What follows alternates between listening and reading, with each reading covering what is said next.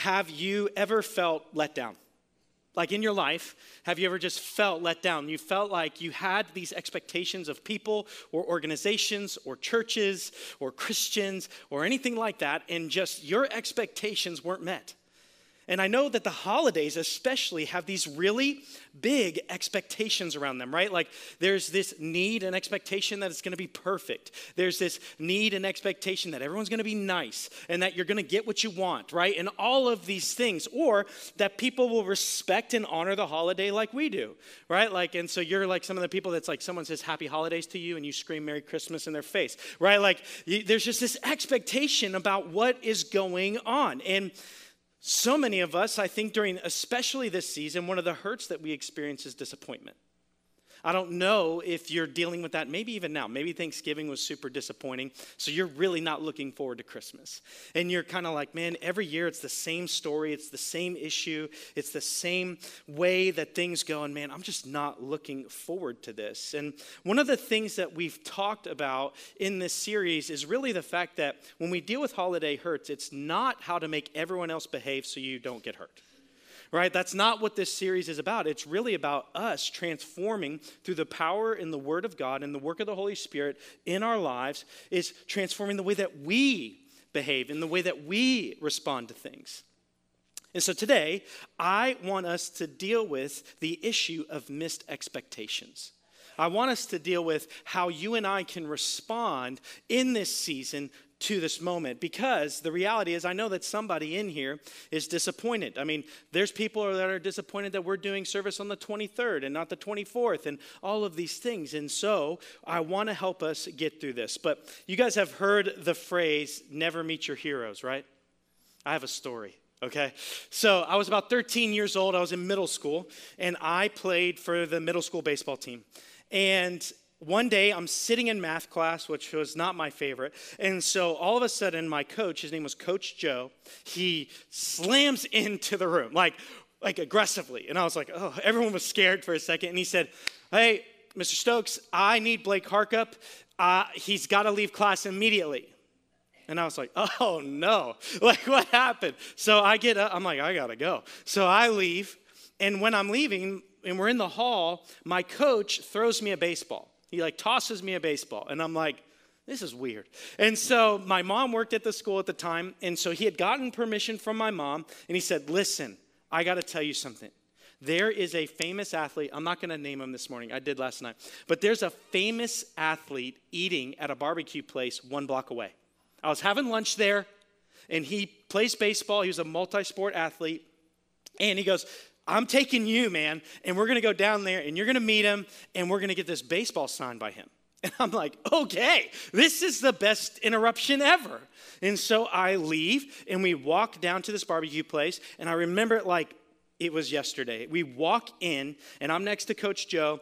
And I look in the back right corner booth and there is this guy. And he's sitting there, he's eating. No, there's really no one else in the place. And he looks up at us. It's magic, right? And I we look at him. And I'm like, this is so good. It's happening, right? And then also, like we, but it was awkward. Like we look at each other for too long. And then my coach looks at him and goes, Hey, like he's like, you know, like whispering kind of, can you sign this baseball for him? And the guy looks at us and goes, And in the moment, my 13 little tender heart shattered.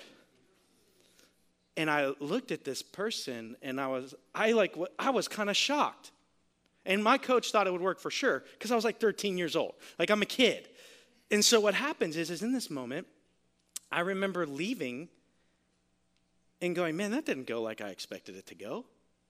That didn't happen the way that I thought it was going to happen. That didn't go like uh, I thought I would have a great story today. Now I have a sermon illustration. And so I walk out of that moment, and my coach is like, Man, I'm so sorry. I thought that they would respond totally different. And what I realize now that I'm a little bit older is my expectations in that moment weren't met. And for a long time, I was like, that person is not a good person. That person, like, in one experience of my life, like wrote me off, didn't have time for me, didn't do what they could do for me, didn't do anything for me, and wasn't kind in the process. And man, that hurt. And then now that I'm older, I'm like, man, what if he was cut from the team that day? Or what if he had a terrible day? Or what if something happened to his family while he's down here during spring training and he's trying to process through that? Like, there had to probably be something going on for him to look at a 13 year old kid with a baseball and go, nah. And so what I realized is, is the way that I healed from the hurt was when I shifted my understanding and my expectation of people. I realized, like, hey, I needed to shift how I thought you should behave and that grace and all of these things could enter my life. Because when we think about the holidays, and especially the people that are around us, all of us have expectations of the people that we're celebrating with, right? And I think there's really three expectations that we have as people towards others during seasons and during moments of life where we kind of have these expectations of like, you'll do three simple things for me. Like, if I'm important to you, in this life at all, you'll, you'll do three very simple things for me to help me.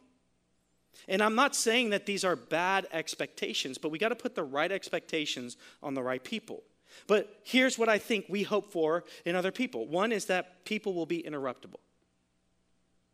I think I expected that that guy was eating lunch and that by me coming in and saying, like, hey, can you sign this for me? that he would be interruptible. He would say, "Oh yeah, come on over real quick. Let me. Yeah, man. What's your name? Oh, cool. What do you? Oh, you play baseball too? That's great, man. You know, keep it up." And I thought for a moment that he would be interruptible. Maybe like this is some of your expectation of people in your family. Like, I don't know if you've ever had something really exciting happen and mom or dad was cooking dinner for the holidays and you wanted to run up to them and you had just something you wanted to share with them real quick and you looked at them and you're like, hey, hey, hey, mom, hey, dad, hey, hey, hey. And they looked and they're not now. Not now, I've watched this happen in my own kids' lives where they have something so exciting to them, not really important to me, but exciting to them, and they want to share it with me, but I'm preoccupied in something else, and so I'm not interruptible. And I'll say, like, hey, I'm busy. I, I'm doing something. Can't you see that? Parents, you say that to your kids? Don't you see I'm doing something? This is also what we're saying. Your interruption isn't as important as what I'm doing. And so we have this expectation that people will be interruptible. Not only that, but they'll act with kindness. Because how many of you have interrupted somebody and then they're mean to you, rude to you? You're like, this ruins the whole thing. Like if I looked at that person and I said, hey, athlete, can you sign this? And he's like, yeah, come on, come quick. Get over here. And then just toss the ball at me. Or it's just like, you know, throw it to me, signs it, whips it back, breaks my little 13 year old hand, right? Like, I expect that when I interrupt them, and I'm important enough to be interrupting, that there's going to be kindness. And not only that, the third expectation is, is we expect people to do what only they can do. Like there are people in your life that they can only fulfill certain needs in your life. Like you get one mom, one dad. You get like, and you might have stepmoms and stepdads and all those things, but those are unique roles that only they can fulfill. You have only a certain amount of friends. You have a best friend. You have a spouse. You have siblings. All of these things, and family and friends, and they can do only certain things for you. Like, and you know this, right? Like, how many of you talk to your friends about things you would never talk to your family about? Especially when you're talking about your family. Right? And so what happens is, is th- those are, I think, are three big expectations that we have of people, especially during the holidays.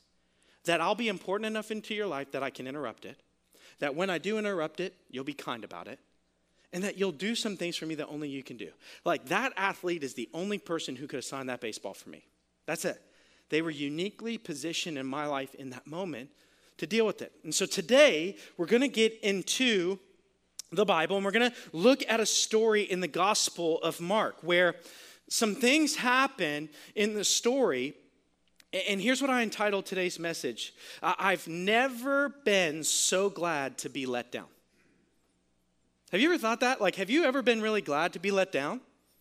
Have you ever been like, man, I'm glad I was let down? I think today we can shift the narrative in your mind and the expectations in your heart and actually get you excited about being let down a little bit. because we talked about this. It's not about changing the way that everybody else in your home and your family and your friends behaves, it's about how you receive it. You guys ready to be let down? Okay, good. Let's get into the word. So here's what we're going to do. We're going to do something unexpected today. We don't do this all the time, but we're going to do it today. I'm going to read through the entire story, the passage that we're going to be in today, but here's what I'm going to ask of you. I'm going to ask that you stand up. I'm going to ask that you stand up in honor of the Word of God as we read this story. I'll make a couple comments as we go throughout the passage, but I want us to hear the whole context of what is going on. So we jump into Mark chapter 5, starting in verse 21. Jesus crosses over to this new area. He had just healed this person. It's a famous story of Jesus casting the demons into the pigs and they run off a cliff, right? So Jesus gets in a boat and he goes across. So 21. When Jesus had again crossed over by boat to the other side of the lake, that's the Sea of Galilee, a large crowd gathered around him while he was by the lake. Then one of the synagogue leaders named Jairus. That name is really important. You're like, why? This seems like an extraneous detail in the story. Jairus literally means God enlightens. God enlightens. God brings something to understanding. So here's what the reader of the time and what you and I should do. Oh, the biblical writer chose to use the guy's name because he's going to accomplish exactly what the guy's name means.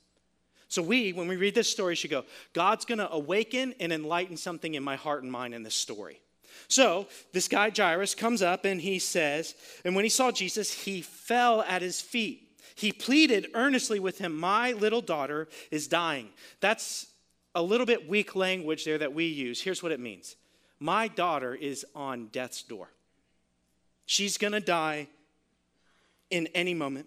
Please come and put your hands on her so that she will be healed and live. So Jesus went with him. Jesus left and went with him. A large crowd followed and pressed around him, and a woman was there who had been subject to bleeding for 12 years. Everybody say 12 years.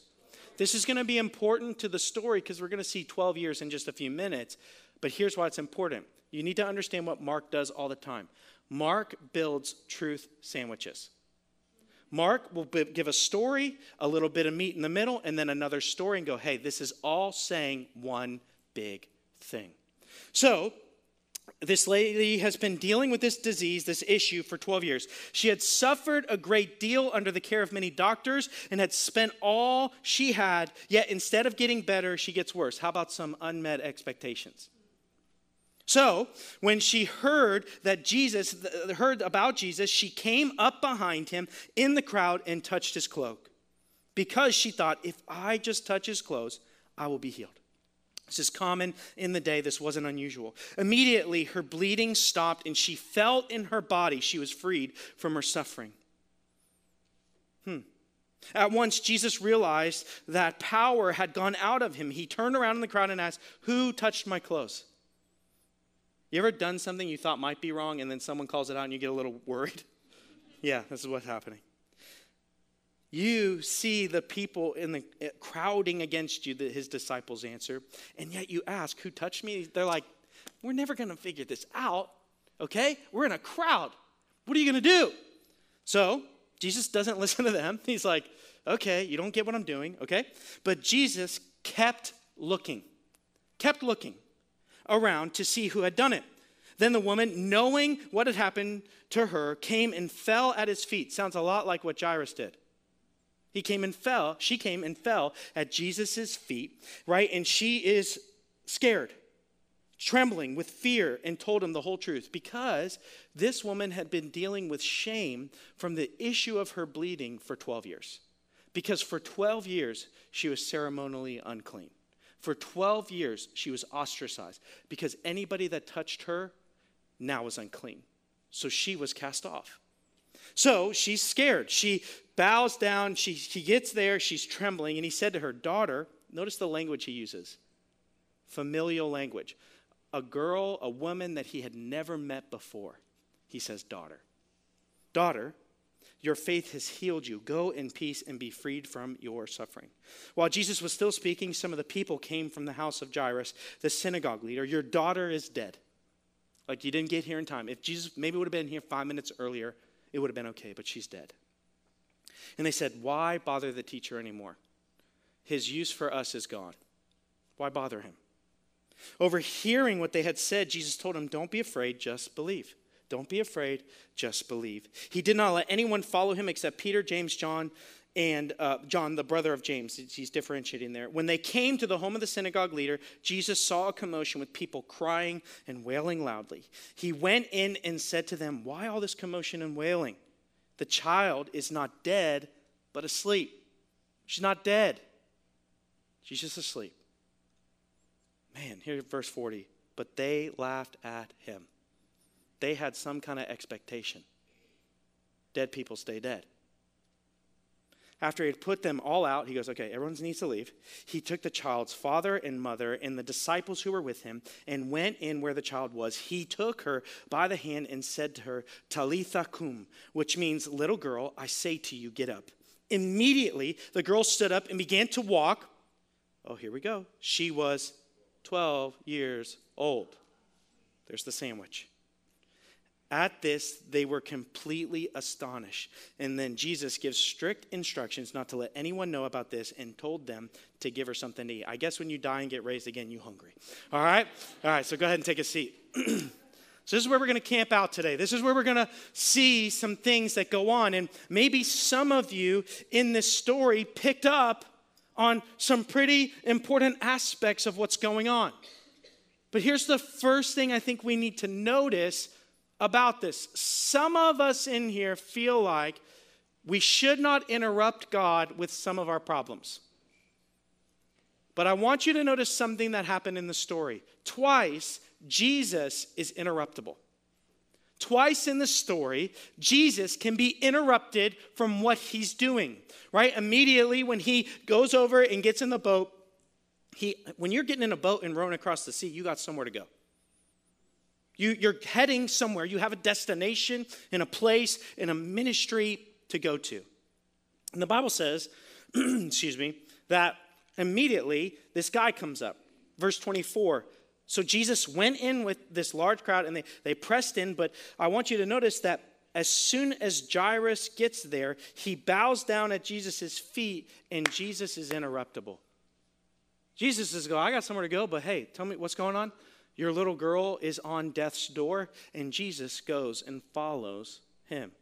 Now, this seems like an important moment, right? Because you're heading to the house of a person whose daughter is on death's door. And yet, when a woman touches Jesus' cloak, he stops in his tracks because he's interruptible.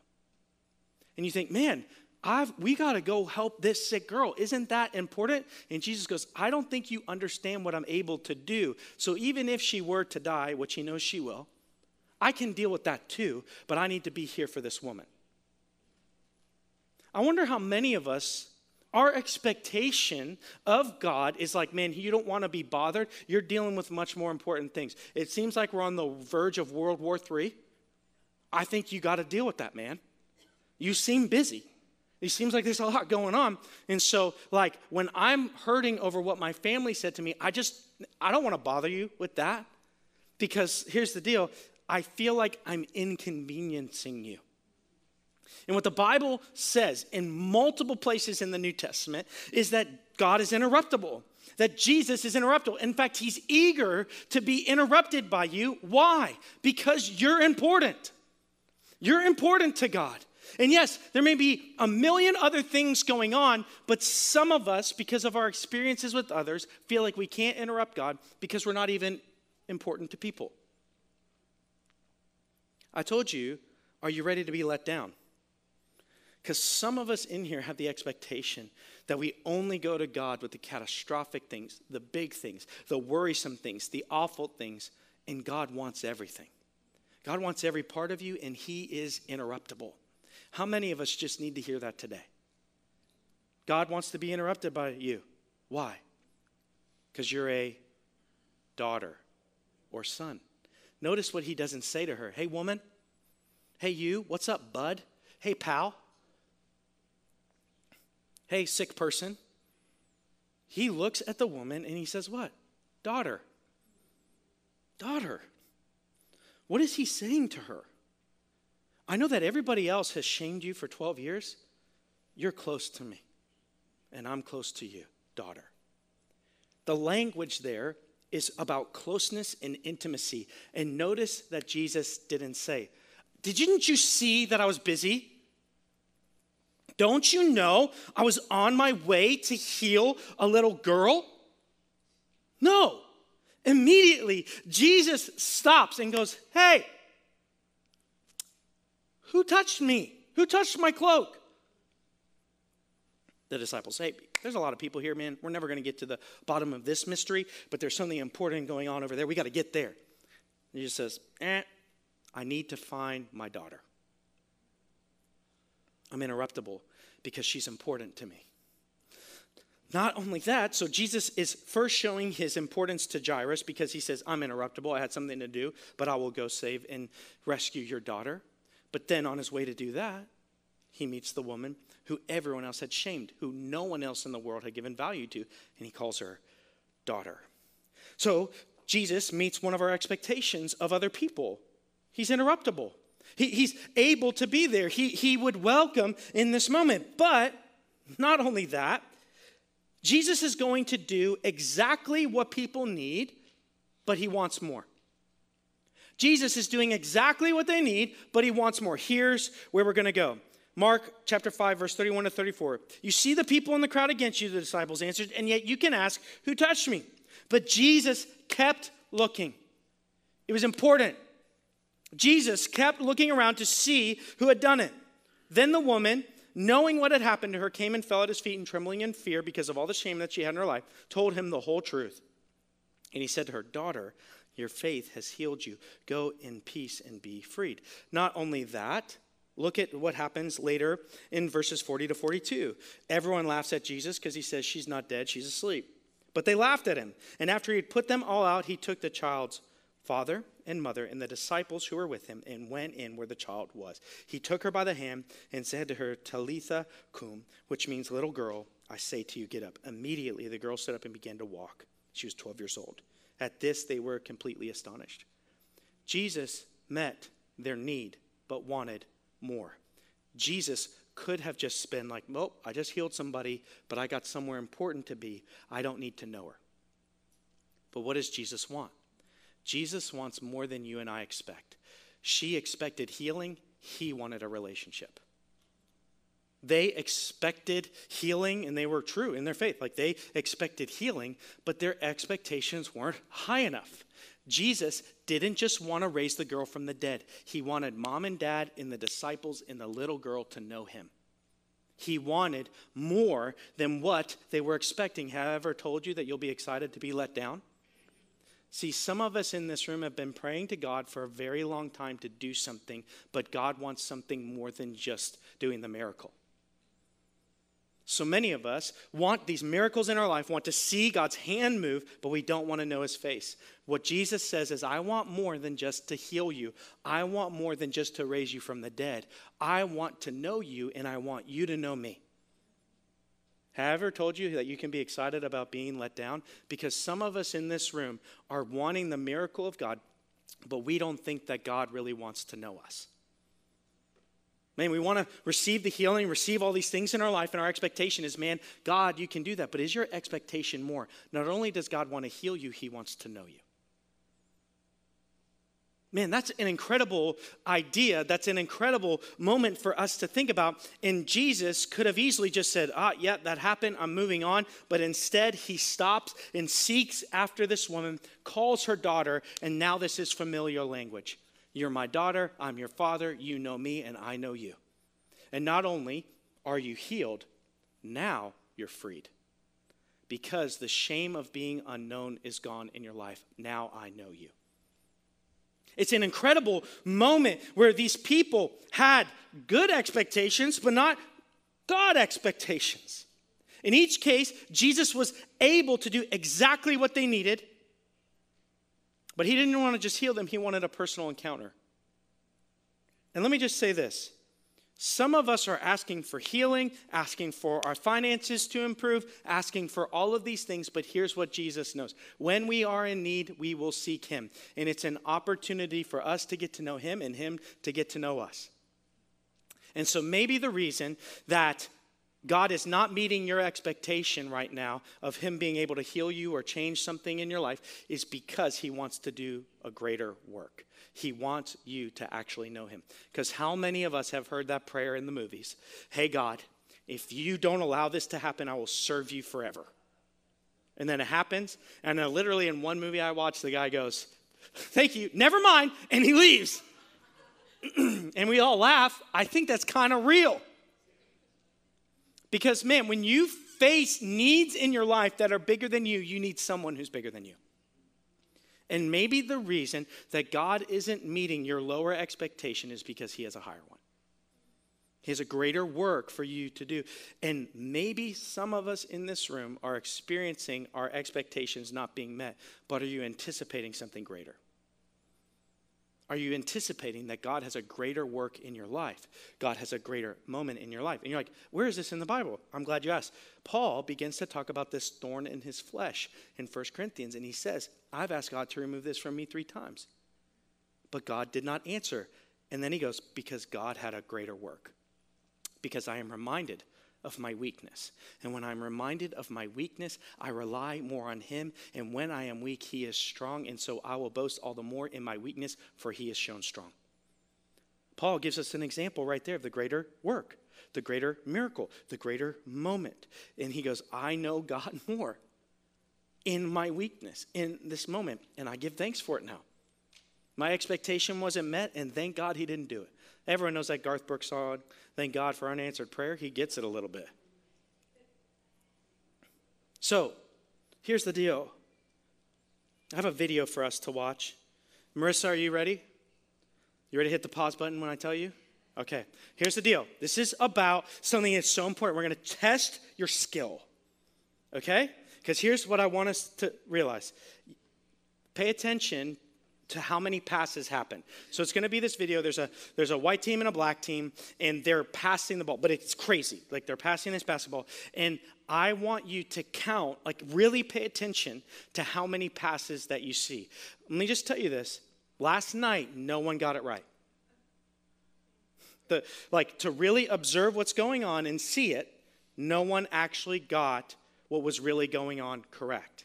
Okay, so I'm believing there's somebody in here that can really see what's happening, okay? All right, pay attention. This is an awareness test. How many passes does the team in white make?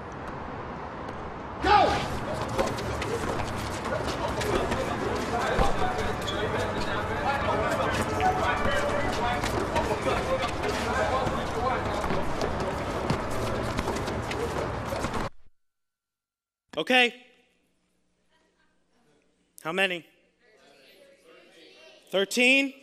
13? 11? Anybody get in the 20s?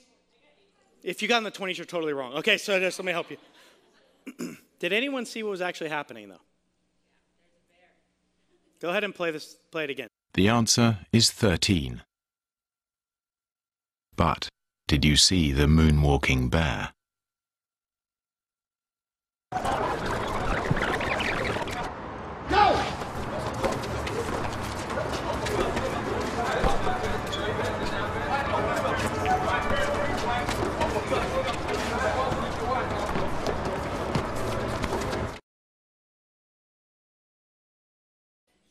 It's easy to miss something you're not looking for. See, because what we expect, we look for. What we expect to happen is what we see. And how many of us actually miss what was going on in the video because we we're expecting to count the number of passes? But there is a man in a bear suit moonwalking. and I never heard anybody in the crowd go, huh? That's weird. Why? Here's what I want to say to you don't miss what God is doing because you didn't expect to see it. Don't miss what God is doing in your life because you didn't expect to see Him do something like that. This is actually a psychological term called inattentional blindness. Listen to this definition of it. Rather than focusing on every tiny detail in the world around us, we tend to concentrate on things that are most important relying on existing schemes to fill in the blanks. How many of us are missing the work of God in our life because we're allowing our expectations to fill in the blank and we don't actually see what God is doing? What happened in the story with the people? They both had expectations to see healing, but the woman didn't expect to be known, and Jairus and the people didn't expect a dead girl to get up. I wonder for how many, see, he, he let down their expectation to do something so much greater. See, she, when she was healed, didn't come back to Jesus shouting for joy. She came back in fear and trembling because her expectation was, You're going to treat me like everybody else. And his was, Daughter. Their expectation was, Why bother the teacher anymore? She's dead. And Jesus goes like, it's cool to heal sick people. It's better to raise dead people back to life. Are you missing the miracle because you aren't expecting to see it? I wonder for us in our lives how many of us have missed the hand of God and the work of God and the face of God in our lives because we just were looking for something else. And it's true, you guys got 13 passes right, but you missed what the whole thing was actually about. And I think that that happens so much in our lives. And I want you to hear for just a second how God is a God who exceeds expectations. Listen to this Adam and Eve, when they sinned, they hid from God, and God went and found them. Moses, when he leads Israel out of Egypt, gets to a sea, and God splits the sea. Joshua, when he gets into the land, comes to a city that is, has an insurmountable wall that is impenetrable, and God brings down the wall. David had to face a giant, Jesus and God were establishing a king. Not only that, Naomi thought that she was done and alone, and Jesus and God bring Boaz. Mary had an unplanned pregnancy, and God was bringing a Messiah. 5,000 people thought that they were going to be hungry with five loaves. Uh, five loaves and three fi- and two fish, but Jesus made enough for leftovers. They thought that he would hang out with religious people, and yet Jesus served the least of these. Jairus thought that his daughter was dead, and Jesus was going to bring her back to life. The people expected a king that would eradicate Rome, but Jesus is a Messiah dominating sin. And not only that, they thought that he was dead on a tree, but he rose again from a grave. And in the future, it will look like in the book of Revelation that evil is winning and Jesus is getting ready to speak the end of it all. He's always been a God who exceeds expectation. And so let me ask you right now what is your expectation in this season and in life? Are you seeing where God is moving in your life right now? Or are you just looking for what you expect? We believe and serve in the God, according to Ephesians, who can do immeasurably more than we could have ever hoped for or imagined. Here's the little Blake short note He's a God who exceeds expectation and you'll never be so glad that you've been let down. I mean, could you imagine getting to the Red Sea and going, man, what? We got here? Does anyone know how to swim? I know we've been living in a desert for a really long time, so that wasn't a skill in the school sports, but no? Okay. God, what do we do? You got us out of Egypt. Are you going to get us through this? Yeah, I'll split the sea. I mean, are you allowed and willing and in this moment in your life to expect more? To see what God is actually doing. See, I've never been so glad to be disappointed in my life. Because here's the reality. What happens is is misery loves company. And so here's what I want to tell you. Don't allow others to kill your expectation of God. We live in a time and world where a lot of people's expectation of God and the church is aired out on the internet as they destroy everything. I'm just going to, my expectations of what the church should be, of what God should be like, and all these things weren't met. And so, you know what I am? I'm going to destroy everything, and I want you to join me in my misery because misery loves company. But maybe God is doing something more than making people in the church perfect people.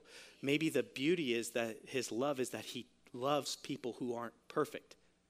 And so maybe part of the miracle and the beauty of what God is doing in his church and the fact that it isn't perfect is showing his greater love. Maybe that's what's going on.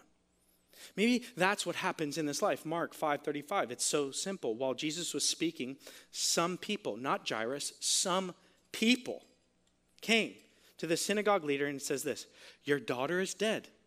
And you're like, "Oh, okay. Why bother the teacher anymore? He didn't meet your expectations, so why mess with him?"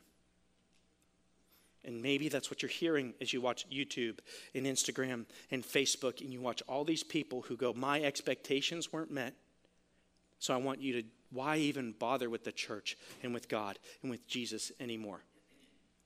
And what I would say is this, and this is what I would say to you Do you have good expectations or God expectations? Because let me just tell you something. The God that I read about in the Bible lets down people's expectations of what is good to do something that only God can do. And are you expecting that in your life?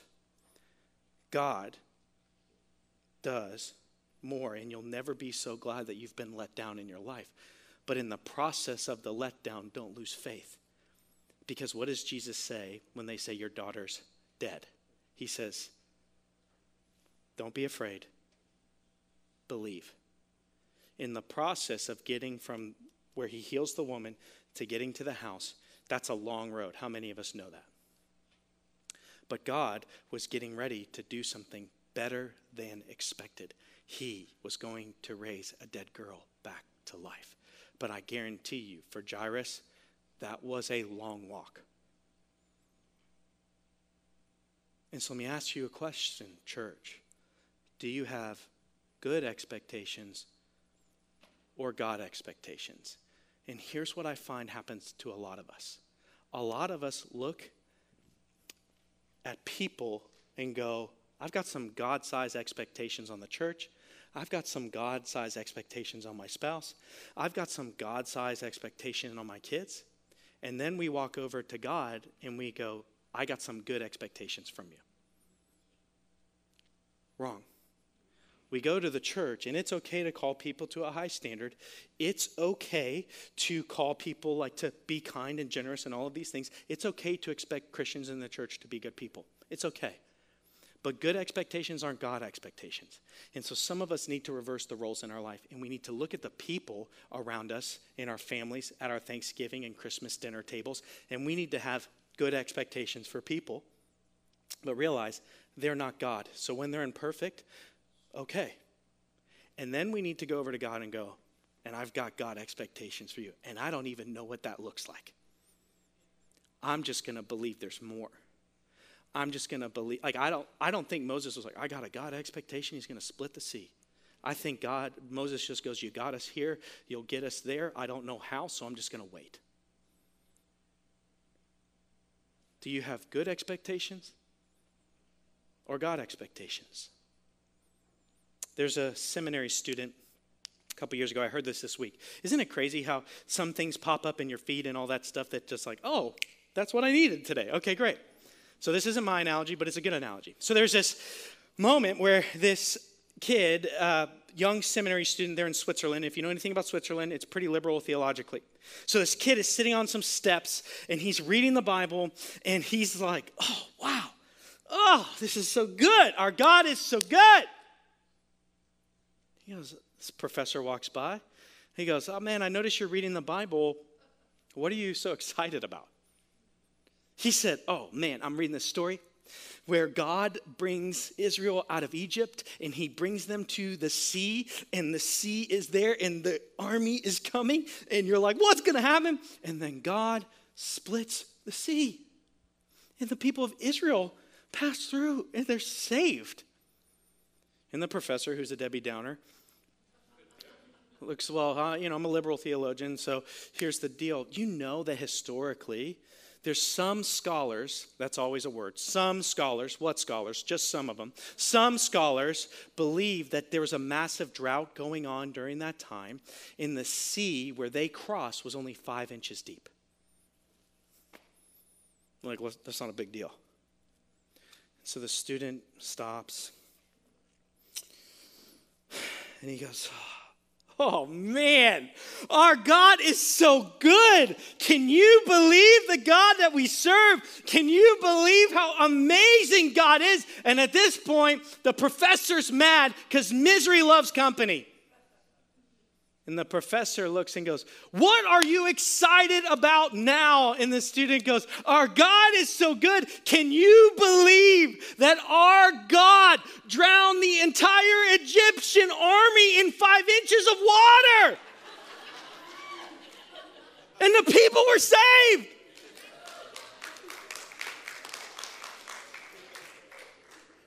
Do you have good expectations or God expectations?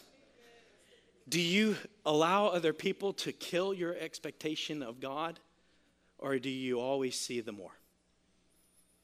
I told you at the beginning of this message, I cannot change the way other people behave, but we can adjust our expectations.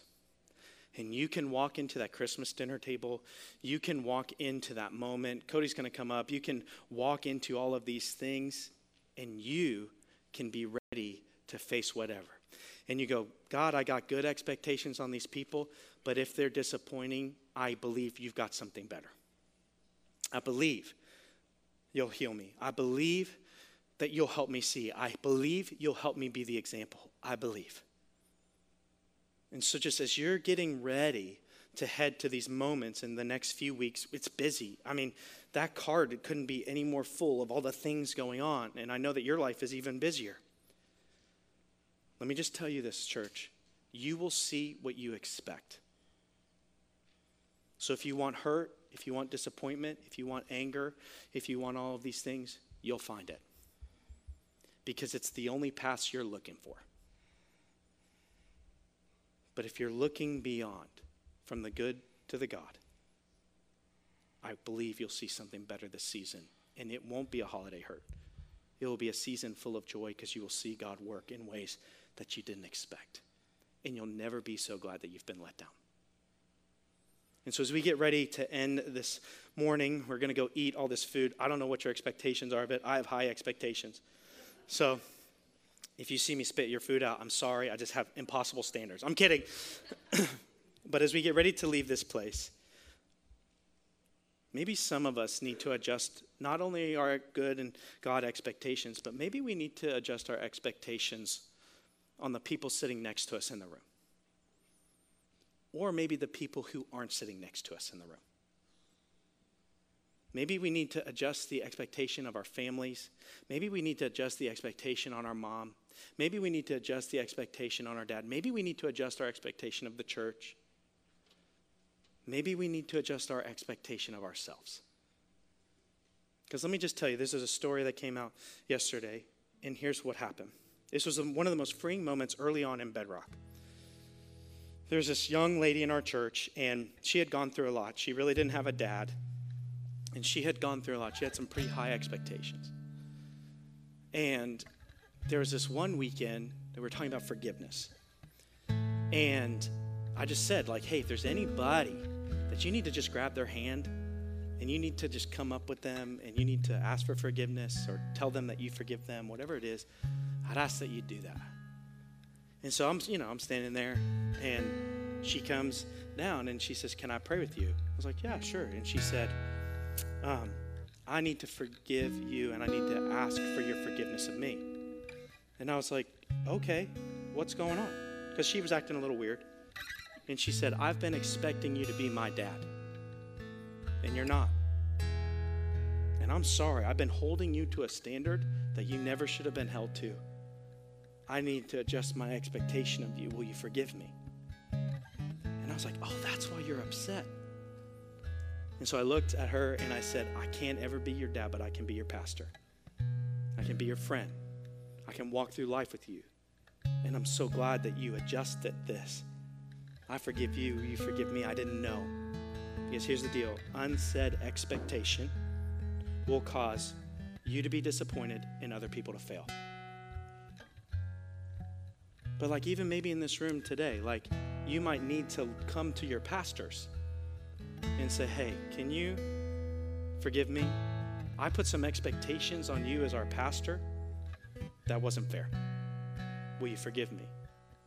But I just know that in this moment, when we release our expectations and properly adjust them, there's so much freedom in the place.